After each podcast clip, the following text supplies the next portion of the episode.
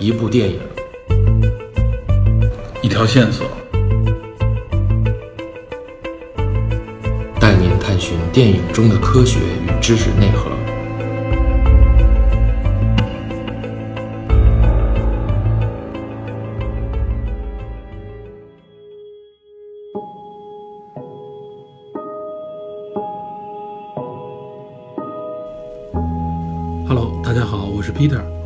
收听本期的电影侦探。在本期节目正式开始之前，嗯、有一个好消息先公布一下吧。我们电影侦探这个节目开播以来啊，第一次获得了一份福利，有机会分享给各位听友。呃，这个福利是什么呢？就是电影票。具体的获取方式是这样的啊，只要是订阅我们电影侦探的用户呢，并收听本期节目，在本期节目的留言区里给我们留言，推荐一部你喜欢的恐怖或者惊悚题材的电影啊，就有机会获得《寂静之地》的电影票一张啊。呃，目前这个票数有若干张，具体的抽奖方式呢是由喜马拉雅官方在留言区里边自动抽选。在这儿呢，我们要感谢喜马拉雅为我们带来的这个观影福利啊！希望呢广大听友们能够积极的留言。好，福利播放完了，下面呢正式进入本期的话题。呃，今天由我一个人给大家来讲。那讲的内容是什么呢？我相信大家也都已经猜到了，就是这次赠票的这部电影啊，《寂静之地》，二零一八年新鲜出炉的恐怖片票房黑马。嗯，有幸呢，我提前在影院欣赏了这部电影啊。今天这期节目呢，就相当于是一个对这部影片的预告吧。首先，我为什么要谈这部电影呢？因为《寂静之地》这部电影啊，首先是一部恐怖片，惊悚恐怖片吧，有一点点的科幻元素。在海外，在北美上映了已经将近四周左右啊。这四周的时间，《寂静之地》被评为本年度的黑马级的恐怖片。然后其次呢，就是它的高票房，因为影片本身的预算并不高，只有一千七百万啊，是一部小制作的恐怖片。但是票房呢，在短短的四周时间之内啊，已经达到了两亿四千万美元这么样大的一个票房了啊，这已经非常的黑马了。而且它呃反超了当时由巨石强森主演的，也在国内上映的这《狂暴巨兽》啊。曾经《狂暴巨兽》上映的时候，把它压到第二，然后后来又因为第二周它又反超。所以说明这部影片的口碑啊、传播量都非常好。呃，尤其是在现在《复联三》已经在北美啊和一些主流国家上映了，但这部影片的票房仍然不低啊。也就在《复联三》这么大的一个攻势下，《寂静之地》仍然可以抢夺票房啊。我查了一下，现在 M D B 的评分啊是八点零，呃，有差不多有八万五千多人对这部影片做了评论。然后豆瓣这个评分一开始也很高，据说达到了八点四左右啊，现在这个评分降到了七点多。主要是有一波看过这个影片的人呢，呃，可能对这部影片里边的一些问题做了一些阐述，而且呢，有些人表示呢，就是一开始评分过高，期望过高，看了以后并没有那种过高的感觉啊。这个一会儿我会说一下为什么这部影片会大热，会成为黑马。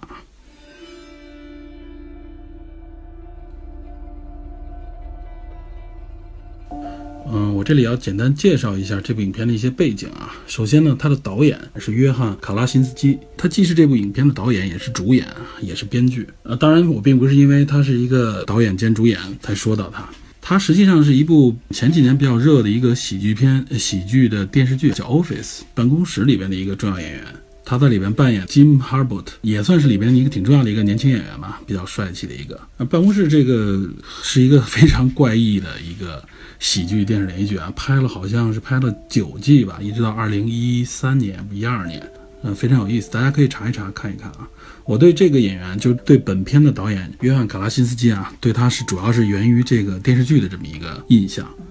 一个喜剧演员当了导演，还主演了这部影片。他最近也是主演了一些大荧幕上的一些电影啊，也有一些动作片。因为演员本身的形象也比较高大威猛啊。另外，他的妻子艾米丽·布朗特也可要说一下，因为艾米丽·布朗特在这部影片当中就是本片的女主角啊，应该算是第一主角，跟她直接搭档。他们俩在本片当中也是扮演夫妇，所以说是夫妻档扮演夫妻档。嗯，艾米丽·布朗特大家应该也很熟了吧？我觉得对艾米丽·布朗特最深的印象应该是那一部和阿汤哥主演的《明日边缘》啊，口碑非常好的一部科幻片。艾米丽·布朗特在里边是演一个很漂亮又很强硬的一个女性角色啊。艾米丽·布朗特本人是一个英国演员，她还在《边境杀手》里边也有演出啊。最近几年里边，她也是一直出演非常这个强悍的这种女性角色啊，所以她演的动作片也比较多。之前最早我对这个女演员的印象是在一部时尚片当中啊，她里边演一个配角，就是穿普拉达的女魔头。她是演那个梅姨的第一个秘书啊，当时还有点胖。这个姑娘啊，演的也是一个相当有一点点反面的这么一个角色啊。但是艾米丽·布朗特近些年来啊，经常演这个第一女主角，还演过年轻的维多利亚。然后呢，本人的形象也是，可能是比以前瘦了很多啊，呃，线条更加明朗，女强人的那种感觉。很受欢迎。另外还有一个就是影片当中饰演他们女儿的，叫米利森·西蒙斯啊。这个演员单独提一下啊，这个小姑娘在影片当中扮演的是他们的大女儿。她大女儿呢本身是失聪啊，是有听力障碍。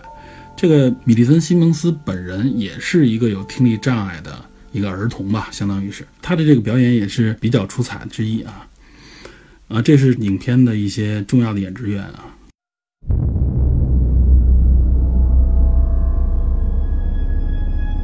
那我们就介绍一下这部影片。这部影片叫《寂静之地》啊，现在我们在网上是可以看到这部影片的一些预告的啊。预告的这个气氛烘托的还是非常好的。影片实际上虽然说是一个惊悚恐怖片吧，它又又有一点科幻的这个背景在里面。我觉得可能也是因为这些元素呢，导致这部影片的流行的原因之一。影片大概的这个情节其实呢比较简单，而且影片上来就会让你感受到这个影片给你营造出来的这个气氛啊。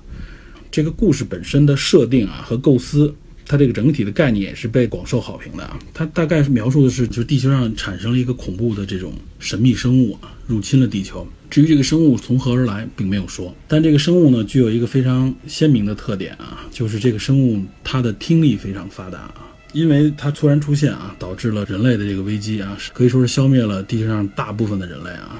从影片的一些支离破碎的一些信息里表达出来，人类曾经试图消灭这种怪物，但没有成功啊。所以呢，影片上来描述的气氛就有一点点废土末世的这种感觉啊。地上应该仅存的人类已经不多了，而且仅存的人类如何来对抗，或者说是在有这个神秘生物存在的情况下生存下去呢？那么就是一点，就是必须要绝对保持安静，保持静默，才能苟活于世啊。所以这个设定呢，就。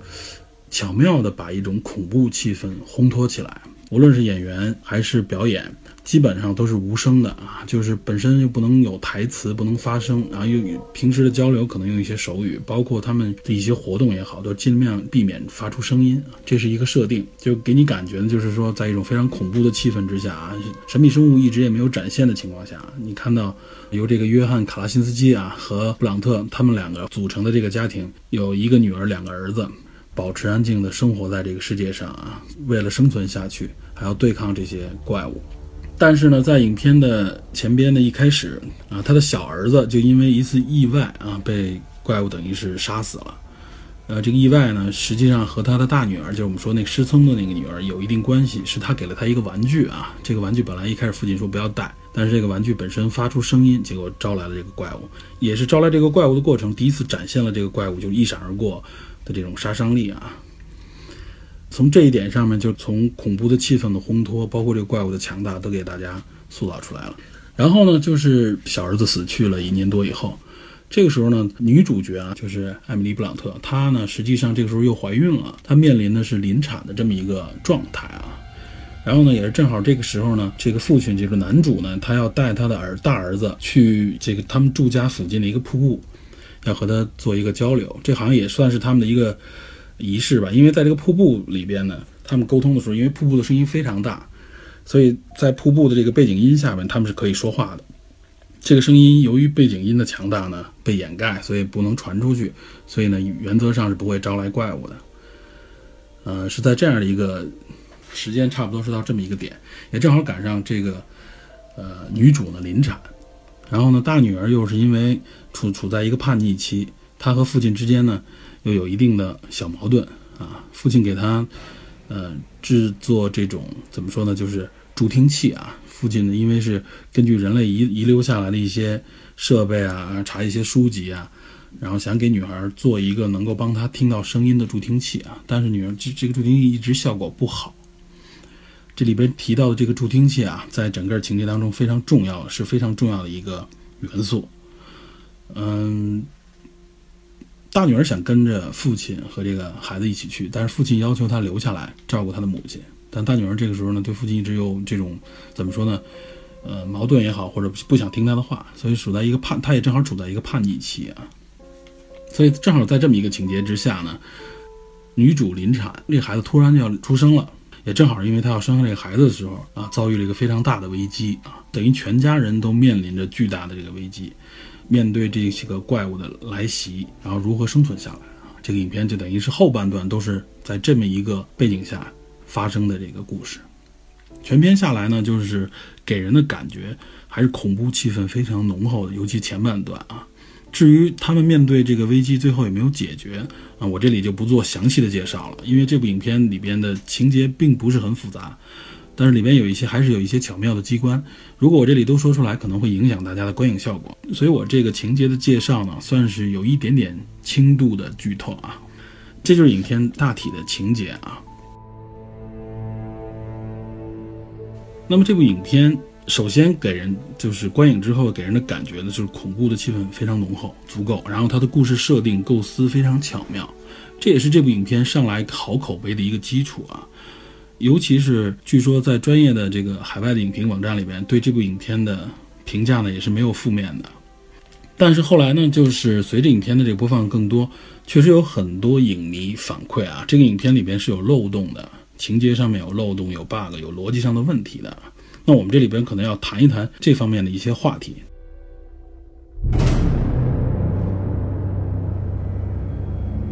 关于这部影片的吐槽也好，或者说话题，我觉得有几点可以说啊。首先有一点，比如所谓的这个怪物吧，我们说的是外星生物也好或怎么样，呃，它只有听力，没有视觉，没有其他的这种嗅觉，应该也是没有的。那么它辨别外界事物啊。怎么来猎杀人类呢？完全靠的是听觉。影片呢，导演也说过，没有在有关这方面呢做过多的这个深究。呃，影片本身也没有去过多的介绍这方面的东西啊。但我们仍然可以在整个电影的情节当中了解到一些这个有关这个怪物的一些特征吧。比如说，只能听，那么听是怎么来辨别的呢？如果我们说它就像人类的听觉这样的话，通过两耳来对声音的这个声音的方向。和远近进行一个辨别，因为两个耳朵和那个声音发出那个点形成一个三角形啊，利用这个声音到达两耳之间不同的这个时间，大脑能够大概测出来这个声音发生在发在什么地方、什么位置，对吧？我们只要是正常人的这个没有什么问题的这个耳朵，我们都是这样来辨别的。但如果这个怪物拥有跟人一样的耳朵的话啊。如果它的原理和构造，包括它的方式是一致的话，那么它没有这么强悍的能力。因为在影片当中能看到啊，它虽然是没有眼睛，但是它能够啊，在这个整个自然环境当中，呃，移动啊、奔跑啊、猎杀呀这些动作它都能完成啊。如果只是靠只有仅有一个方向，你想，如果我们蒙住眼睛，啊，只给我一个呃声音源，比如说有什么声音我听到了，我往那个方向移动的话。我只有这个是不可能完成如此完整的动作的，为什么啊？就是因为你有地形啊、环境的这个变化。你即使说我的耳朵比人类啊要好十倍、二十倍啊，它也不能够完完整整的完成。所以它的这个听觉应该绝不简简单单的和人类的这种听觉一样，或者应该不是只是人类听觉的一个放大版。那么它的听力系统应该类似于什么呢？我觉得应该类似于像蝙蝠这样的一个呃这种生物的声纳系统，对吧？因为蝙蝠我们可以知道，就是在夜间飞行的蝙蝠啊，它不会撞到树，不会撞到其他的这个生物，它可以甚至去捕食。然后蝙蝠的视力，小型蝙蝠的视力又非常差，它们能回到山洞当中，在山洞当中没有任何光线，它们也可以栖居在里边。当然，这里要说的就是啊，不是所有的蝙蝠都是视力差。有些大型种类的这种蝙蝠啊，这个视力其实非常好，靠它有的时候也靠的是眼睛。所以，我们这里泛指是那些小型的蝙蝠。蝙蝠的这个声物声纳系统其实是非常强大的，我相信大家多多少少都知道啊。但是在过去啊，在这个人类对声纳系统不了解的情况下，那时候也没有这方面的科学，大家就认为蝙蝠好像夜视能力很强，所以中医里面有这个夜鸣杀啊，实际上就是蝙蝠屎。我们原来也说过。认为蝙蝠这个粪便是可以治疗夜盲症的，实际上这个我们都知道，我们用科学验证一下，就发现其实蝙蝠的视力非常差，它反而强悍的是听力。呃，那蝙蝠实际上利用的是口腔发出一种啊超高频的一些声音，发出这个声音以后呢，它能够通过这个声音的反射，然后来辨别它所飞行的位置、周围的环境以及它要捕杀的这个猎物的目标的位置啊，这些都是可以通过这个声纳系统来完成的。那么这个怪物应该就类似于有蝙蝠这样的能力啊，就是说它实际上是一个应该有一个类似的声纳系统。这不仅仅我们通过怪物的行为能够。猜出来。另外一个呢，就是有关片子里边的那个嗯大女儿听力有障碍的，她自己带着一个助听器啊。当怪物靠近的时候，那个助听器会产生一个反应，就是后来他父亲给他的那个助听器。所以呢，一开始他是忽略的，后来发现这个哎和怪物之间是有某种联系，对怪物有影响。那么这个也间接的证明了是声纳系统，因为为什么怪物过来的时候，它的这个助听器会有这个问题呢？说明这个助听器应该是收到了这个怪物发出的这个呃声波啊。当然了，这个声波不是人耳能正常听到的，应该有可能也是一种超高频的声波啊。也正是因为这个声纳系统啊，才能支撑怪物可以做这么复杂的啊、这么凌厉的这种动作啊，能够在房间当中也好，或者在这个旷野当中也好，可以自由的移动啊。可以任意的这个驰骋啊，非常厉害。但是呢，毕竟这是一部小成本的恐怖片吧，导演和编剧有没有在这方面呢给予更多的笔墨？其实就是呃，为了呃建立这么一个宇宙也好，我们建立一套逻辑的时候，避免出现过多的漏洞。因为你越是详细的介绍，你就越需要各种各样的证据和你的线索，包括你的逻辑来支撑。比如说，我们现在分析出来，它应该是有一套声纳系统，它能够。通过这套声纳系统来辨别位置、方向、环境和物体的时候，那么这里边就出现了一个 bug。当这个怪物在这个捕杀人类也好，或者捕杀猎物的时候啊，那是不是说我们收了声，它就听不见呢？影片里面是这样表描写的，就是你不能出声，你只要出声就会被发现啊。那如果真是声纳系统的时候，那你不出声，实际上它也能够感知到你，尤其是当你移动、当你逃跑。或者说，当你做动作的时候啊，它是可以通过声音的反射来辨别环境中产生了哪些变化的，对吧？它不是仅仅依靠听声音来找到你。如果只是通过听声音来找到你的话，那这个说白了有太多的问题了。比如我刚刚发了一个声音，然后我离开，我静静的离开这个位置，那是不是怪物就找不到我了呢？对吧？这里边影片当中也有类似的情节，当怪物出近距离出现的时候，收了声，好像怪物就找不到他们了，就像一个就有点类似于我们小时候玩的这个瞎子摸人这么样的一个游戏似的，就是眼睛被蒙住以后呢，那捕捉者只能依靠耳朵来辨别。那如果大家不发出声音的话，那么他是找不到的，对吧？而且他行动起来也很慢。那这就是一个呃，其实在整个逻辑建立当中一个比较深一点的一个 bug。但是呢，在观看这部影片的时候啊。其实是不会直接受到这个 bug 的影响，因为当时在那样的环境当中创造出来那样的气氛的时候，大家实际上如果不是在这方面有很深的了解或者很深的这种洞察力的话，是基本是可以忽略掉这个问题的。也就是大家能够接受这个，只要不出声啊，就可以躲过怪物，就不会招惹这个怪物的这么一个逻辑啊。但是我们我们分析了一下，说它背后是有这个问题的。呃，当然了，我们这里说到，也就是这部影片它出彩的地方，也在于它这个概念的建立和它这个构思啊。我们一直强调它的构思和概念，它的 idea 还是非常好的。它创造了一种大家必须保持安静，类似于像《杀死魔人》一样，给你一种紧张的气氛的环境下，来创造、来表达这部影片所要表达的信息，创造这个环境。我认为它还是相当成功的。因为我们在观看这部影片的时候啊，我们并不是本着以一种比如说像科教片或者像科幻片一样，我们去探知或者说我们去感受它这里面逻辑是不是完善。因为影片在这方面的这个篇幅比较少，所以基本上可以忽略这个问题啊。但是当然了，这里边还有衍生出来的更多其他问题啊，比如说那我们是不是就是应该不发出声音就可以？那么既然做到不发出声音，其实我觉得影片当中表达的还不够啊。就比如说我们脱掉鞋，我们。他们都是光着脚走路啊，为了防止发出声音，在路上铺上这个沙土，然后在家里面也做了各种各样的保护，但我觉得还不充分。比如说，他们可以利用地下的环境啊，美国那边的那个住宅也都是都有地下室。如果他们生活在地下的环境当中，平时啊，如果把这个入口封好的话，在地下环境里面生存的环境当中，再做一些怎么说呢？呃，这种所谓的这种软包啊，这种保护，尽量减少这个声音的直接反射啊。对吧？把屋子里边很更多的东西都用布啊，或者说都用柔软的东西把它包裹起来啊，都可以最大限度的减少声音的这个传出。所以他们用的工具也更多的应该是往这个方向来转。但是必定这个影片也说了，它是从灾难所谓的这个怪物出现啊，灾难爆发以后的八十多天，然后三百多天、四百多天这样的一个时间点，说明时间还是有限的，就是人类可能还来不及做特别完善的应对对策。但是我相信这方面还是可以做到的啊，因为我也看到父亲就这家人实际上在他们生活的环境当中是做了很多应对的这个策略的，或者说是为了应对怪物出现以后的这个紧急措施啊。这也是这个影片里面比较有意思一点，我觉得呢，就是这方面做的还不够。但是这我想说的是，这一切不影响这个影片所营造出来的气氛和要所所要达到的这个效果。另外呢，关于这个声音不能发声就不会招惹怪物嘛，那这里边就有很多人，我相信有很多人也在这方面产生很多脑洞啊。有些人我看到也有人去问啊，说那如果是这样的话，睡觉打呼噜的人怎么办啊？啊，其实这个解释很简单。如果你睡觉打呼噜的话，我相信打呼噜的人都已经被怪物干掉了。这个如果是真的是打呼噜的人面面对这种情况呢，我相信他肯定应该是在自己的生活环境当中尽量减少这个声音的传出，对吧？可以在这方面做应对。另外一个就是说，有人是开玩笑啊，说如果遇到怪物来的时候不小心放个屁怎么办？那我估计那也会招来杀身之祸啊，对吧？这些当然都是一些很有意思的一些探讨啊。这大家等于是在这基础上打趣啊，并不是说是质疑这部影片。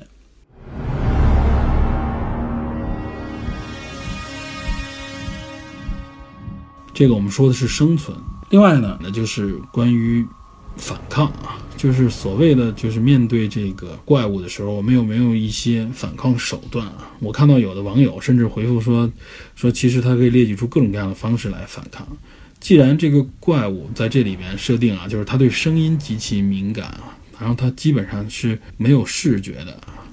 那么我们对付这样的这种这种特征的生物的时候，也是有手段的。比如说，我们可以采取一些陷阱的手段啊，因为影片当中也有类似的情况，就是一些声音可以吸引走怪物。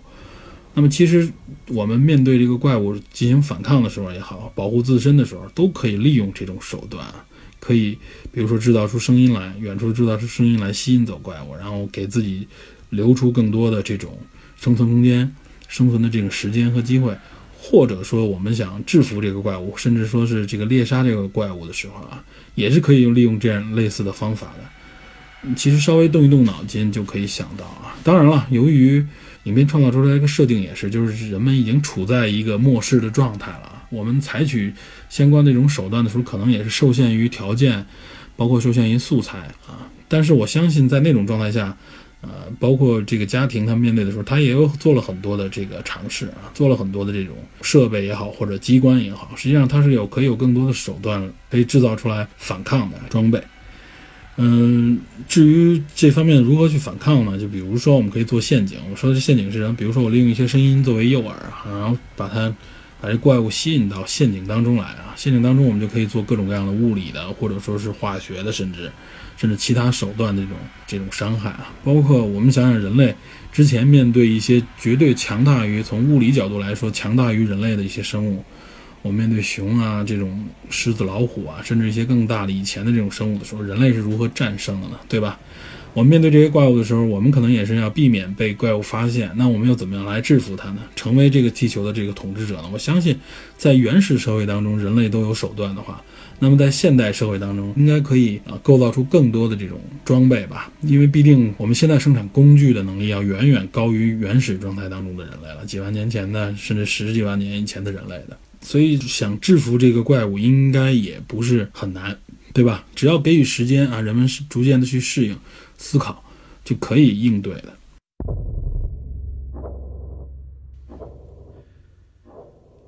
前面不是提到了这个助听器嘛？说助听器是一个非常关键的元素。我觉得有关助听器的这个状态啊，有一些衍生的内容需要给大家简单的讲述一下。这个助听器成为了影片当中一个重要的工具。呃，怎么说呢？是有一点点就是后来对付这个神秘生物用的一个方法的一个入口吧，相当于是啊。至于是什么样的方式，我就不说了。但这个影片里边，这个助听器产生了一个状态啊，我觉得有必要说两句。呃，这个状态是什么呢？简单说，这个助听器产生出了一种叫啸叫的状态。啸叫，我们通过这个文字就能感觉出来，它实际上说的就是一种尖锐刺耳的这种声音发出。这个实际上在我们在生活当中遇到过类似情况，其实我们没有带个助听器啊，助听器产生这种啸叫，其实和我们有的时候，呃，会遇到一种情况，比如我们唱卡拉 OK 也好，或者说是我们在一些场合里边手持这个麦克风。啊，当我们这个麦克风靠近扩音器的时候，也就是靠近音箱啊、大喇叭的时候啊，有的时候会发出一种尖锐的一种声音啊，这个尖锐声音非常刺耳。这个时候我立刻必须得把这个话筒从这个麦克风附近拿开，才可以避免。有的时候设备本身有可能是因为接触不良也好，或者说是因为靠近一些什么物体也好，它也会产生出这种啸叫啊。这个其实在这个相关的音乐方面的这个专业里边啊，管这个啸叫呢叫做，他们有一个术语叫做回授。学名啊，叫做声反馈。我为什么对这个状态特别有感觉呢？实际上是因为虫洞啊。当然了，这个影片里边本身和虫洞没有任何关系啊。我这里边就是简单延伸说一下啊。我为什么说说到虫洞？因为这也是看这个霍金相关的一些书籍介绍虫洞的时候，他有一个理论啊。他说，虫洞呢，其实这里我就不解释什么叫做虫洞了啊。大家如果有感兴趣，可以自己去查。我相信大部分人听说过这个概念啊，就是。我们一听说虫洞，实际上有点可以穿越宇宙啊、穿越时间的这么一个一个物理方面的一个呃假设出来的状态，我们管它叫虫洞。这个霍金曾经说过啊，他认为虫洞其实呢无处不在啊，只是它非常的微小啊。另外还有一个原因就是虫洞呢会产生出来就会立刻消失掉啊，它这个消失掉的状态，呃，就有点类似于回授。他举了就是在声声学方面的这个回授这个概念，就是声反馈的这么一个概念啊。他为什么是这么说呢？他说，这个虫洞的产生的效果啊，因为它里面有一个物理方面的一个逻辑悖论，或者说叫时间悖论。我们也知道管它叫做这个祖父悖论啊，这个大家了解就行。我们曾经有这方面的影片啊，科幻片也非常多。比如说《前目的地》这部影片就提到了祖父悖论这个概念啊，就是说你如果回到这个过去啊，把自己的祖父杀死的话，在自自己的祖父小的时候杀死的话，那么你自己是不是也就不存在了？这就叫做祖父悖论嘛。实际上它会产生出一个逻辑方面的一个悖论。霍金的概念是说什么呢？正是因为这种物理方面的这个悖论啊，所以虫洞一旦产生出来就会立刻消失。它就像这个声音的这个回收一样，就当啊这个收集声音的是这个或者说是。输入声音的这个麦克风靠近这个扩音器的时候啊，靠近扩音系统的时候，话筒是收集声音来的。它收进来的这个声音呢，进入到话筒当中，进入麦克风当中，然后最后传到扩音器放大出来。这就是说，如果我们靠近的话，放大出来声音又进入话筒，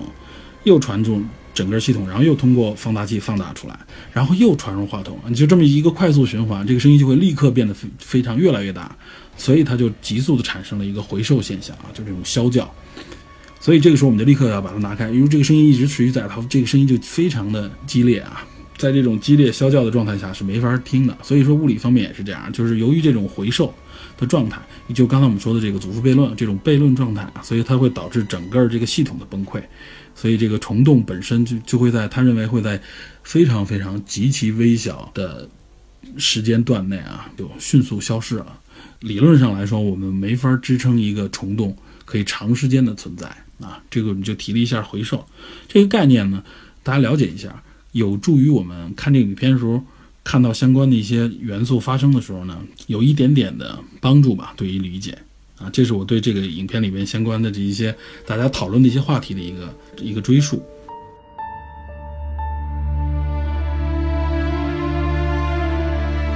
嗯，其实这部影片另外所产生的一个话题呢，就是有关情感。就是这个影片所表达出来的一种情感方面啊，感人之处啊。这个影片虽然是恐怖片，虽然说又有一些科幻色彩，但是实际上影片所表达出来的这种情感，当我自己仔细回想的时候啊，还是很深邃、很有功力的。卡辛斯基就是卡拉辛斯基啊，他虽然是这是他的导演处女作，但我觉得在这方面的这个呃运用的手段也好，思考也好，还是非常到位的。包括他的表演这都是上乘的。我们能看到这个表演当中啊，影片的这个呃描述当中啊，有关反映这个情感方面的时候，都是表现得非常成熟的，没有那种娇柔造作也好，或者说没有那种夸张。呃，举简单一个例子，就比如说他的大女儿，就这个失聪的大女儿和他父亲之间的一个互动啊。因为我们刚才也说，情节里边介绍过，他的当时一开始上来这个小儿子的去世，实际上和他大女儿有一定关系，因为大女儿把那个玩具给了那个孩子，结果最后那个孩子因为玩玩具招来了杀身之祸。他大女儿实际上因为这件事情啊，他自己其实应该是产生了很深的心理内疚。还有一个，他大女儿处在这个年龄，我们能看到，应该是一个十来岁、十岁多一点的孩子，应该处在青春期，也正好是一个叛逆期啊。所以，他跟他父亲之间是有，就是在互动的过程当中，能看到他有的时候是对他父亲不愿意去听从的。他原来带的这个助听器，实际上对他来说是效果不好的。我看那个助听器应该是一个骨传导的一个助听器啊。但是看到效果不佳，可能是因为那个设备应该是他爸爸自己 DIY 出来的。他爸爸为了他这个助听器呢，自己查阅书籍，找来各种各样的电子设备啊、助听器啊，自己改装，然后为他女儿打造这样的一个助听设备。实际上就是希望能够帮助他女儿听到声音。那么第一代那个助听器不太好，后来就是他父亲自己啊传出来了，相当于是一个升级版吧，希望把这个东西给他的女儿。他女儿是拒绝的啊，其中有几个原因，一是他当时要带着他另外一个儿子去那个瀑布，啊，去那个瀑布实际上是完成一个交流的这么一个任务，他儿子不敢去，因为可我估计那这么来看出来，就是他儿子之前没去过。那么他到那个瀑布那儿的时候，就是影片也介绍他在那儿也能说话，他告诉他的儿子说，因为有瀑布的这个强大的这个声音，所以他们的声音等于是淹没在了这个强大的这个噪音之下，所以他们在瀑布的附近的时候是可以沟通的。啊，当然也有人问了，那他干嘛不住在瀑布附近啊？那那肯定也有原因了。一是住在瀑布附近要搬家过去，他怎么搬呢？对吧？原来应该在瀑布附附近是没有没有这个房屋的。嗯，他女儿提出要跟着一起去，但他阻止了他的女儿。他是希望他陪他妈妈，因为他妈妈处在一个临产的状态啊，让他陪母亲。说白了也是保护他的母亲。但是大女儿这方面就可能因为他们又没法直接用语言沟通，只能靠手语来，他大女儿就强烈反对。然后这个时候，他又把这个新的助听器留给他女儿，希望她戴上的时候啊，他的女儿非常抗拒。我觉得看到这个助听器的时候啊，这个可能他大女儿此时在表达和想的是什么呢？他是在想，他父亲可能是觉得是因为当初他没有禁止保护他的弟弟，是因为听不到声音，所以总给他这个助听器，好像是想为了。就给他一个助听器啊，让他能听到声音，能够尽起自己的职责。可能有一丝这方面的误解，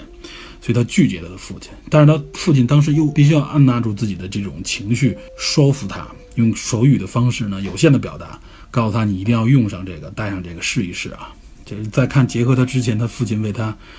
呃。打造这个设备，包括后来他发现他父亲为他做这个准备的相关情节啊，我们能够整体看下来就能感受到一种非常压抑的那种痛苦啊，那种父亲对他的深深的爱啊，那种表达。当然，影片当中其实除了这一点，还有很多地方来表达这种家庭之爱，比如说他的母亲啊，这里边就是提到他母亲不是临产吗？大家会说啊，他为什么还要生孩子呢？我觉得这也是导演所要表达出来的一点。即使在这样的逆境当中，呃，人类他们并没有放弃生存的这种渴望和希望，他们希望将人类的生命延续下去，这是一层面。另外一个也说明他们之间是有这种家庭的爱在其中，包括他们也觉得他们可以应对这样的这种困境。安迪·布朗特本人也说啊。之所以在这个生活环境当中，很多地方还保持着原有的样子啊，可能也是这个母亲为了呃让自己的家庭、让自己的家人能够感受到像正常一样的这种生活环境一样，所以他并没有做完完整整的这种改造。嗯，在影片当中啊，当然最感人的部分也是发生在这个全片的这个高潮部分啊，但是具体的内容我就在这里不做过多的介绍了啊。我希望大家如果去观看这部影片的时候啊，去仔细体会一下这个方面的那个内容。所以很多人、很多观众最后反馈的是说，这部影片除了构思好、概念好以外，另外一个部分就是这个情感、这个表演，包括整个这个安排，能够打动他们。这也是打动我的一部分啊。我觉得这个影片当中表达出了这种很深的这种情感啊，不是那种就是直白的那种撕心裂肺似的那种啊癫狂的那种情感，而是说一种通过含蓄的而又在困境当中体现出来的一种爆发的力量呢，也是非常充足。这都是体现出了导演和演员方面表现的比较好的地方啊，让这部影片也是不仅仅只是停留在一个恐怖的层面或者惊悚的一个层面。那么我们说这个影片之所以能够成为票房黑马，这么受欢迎啊，主我觉得主要有这么几点原因，对吧？就我刚才说的，它这些话题性啊，无论说是大家对 恐怖部分的这个探讨，对故事逻辑方面的探讨，还是说对情感方面啊，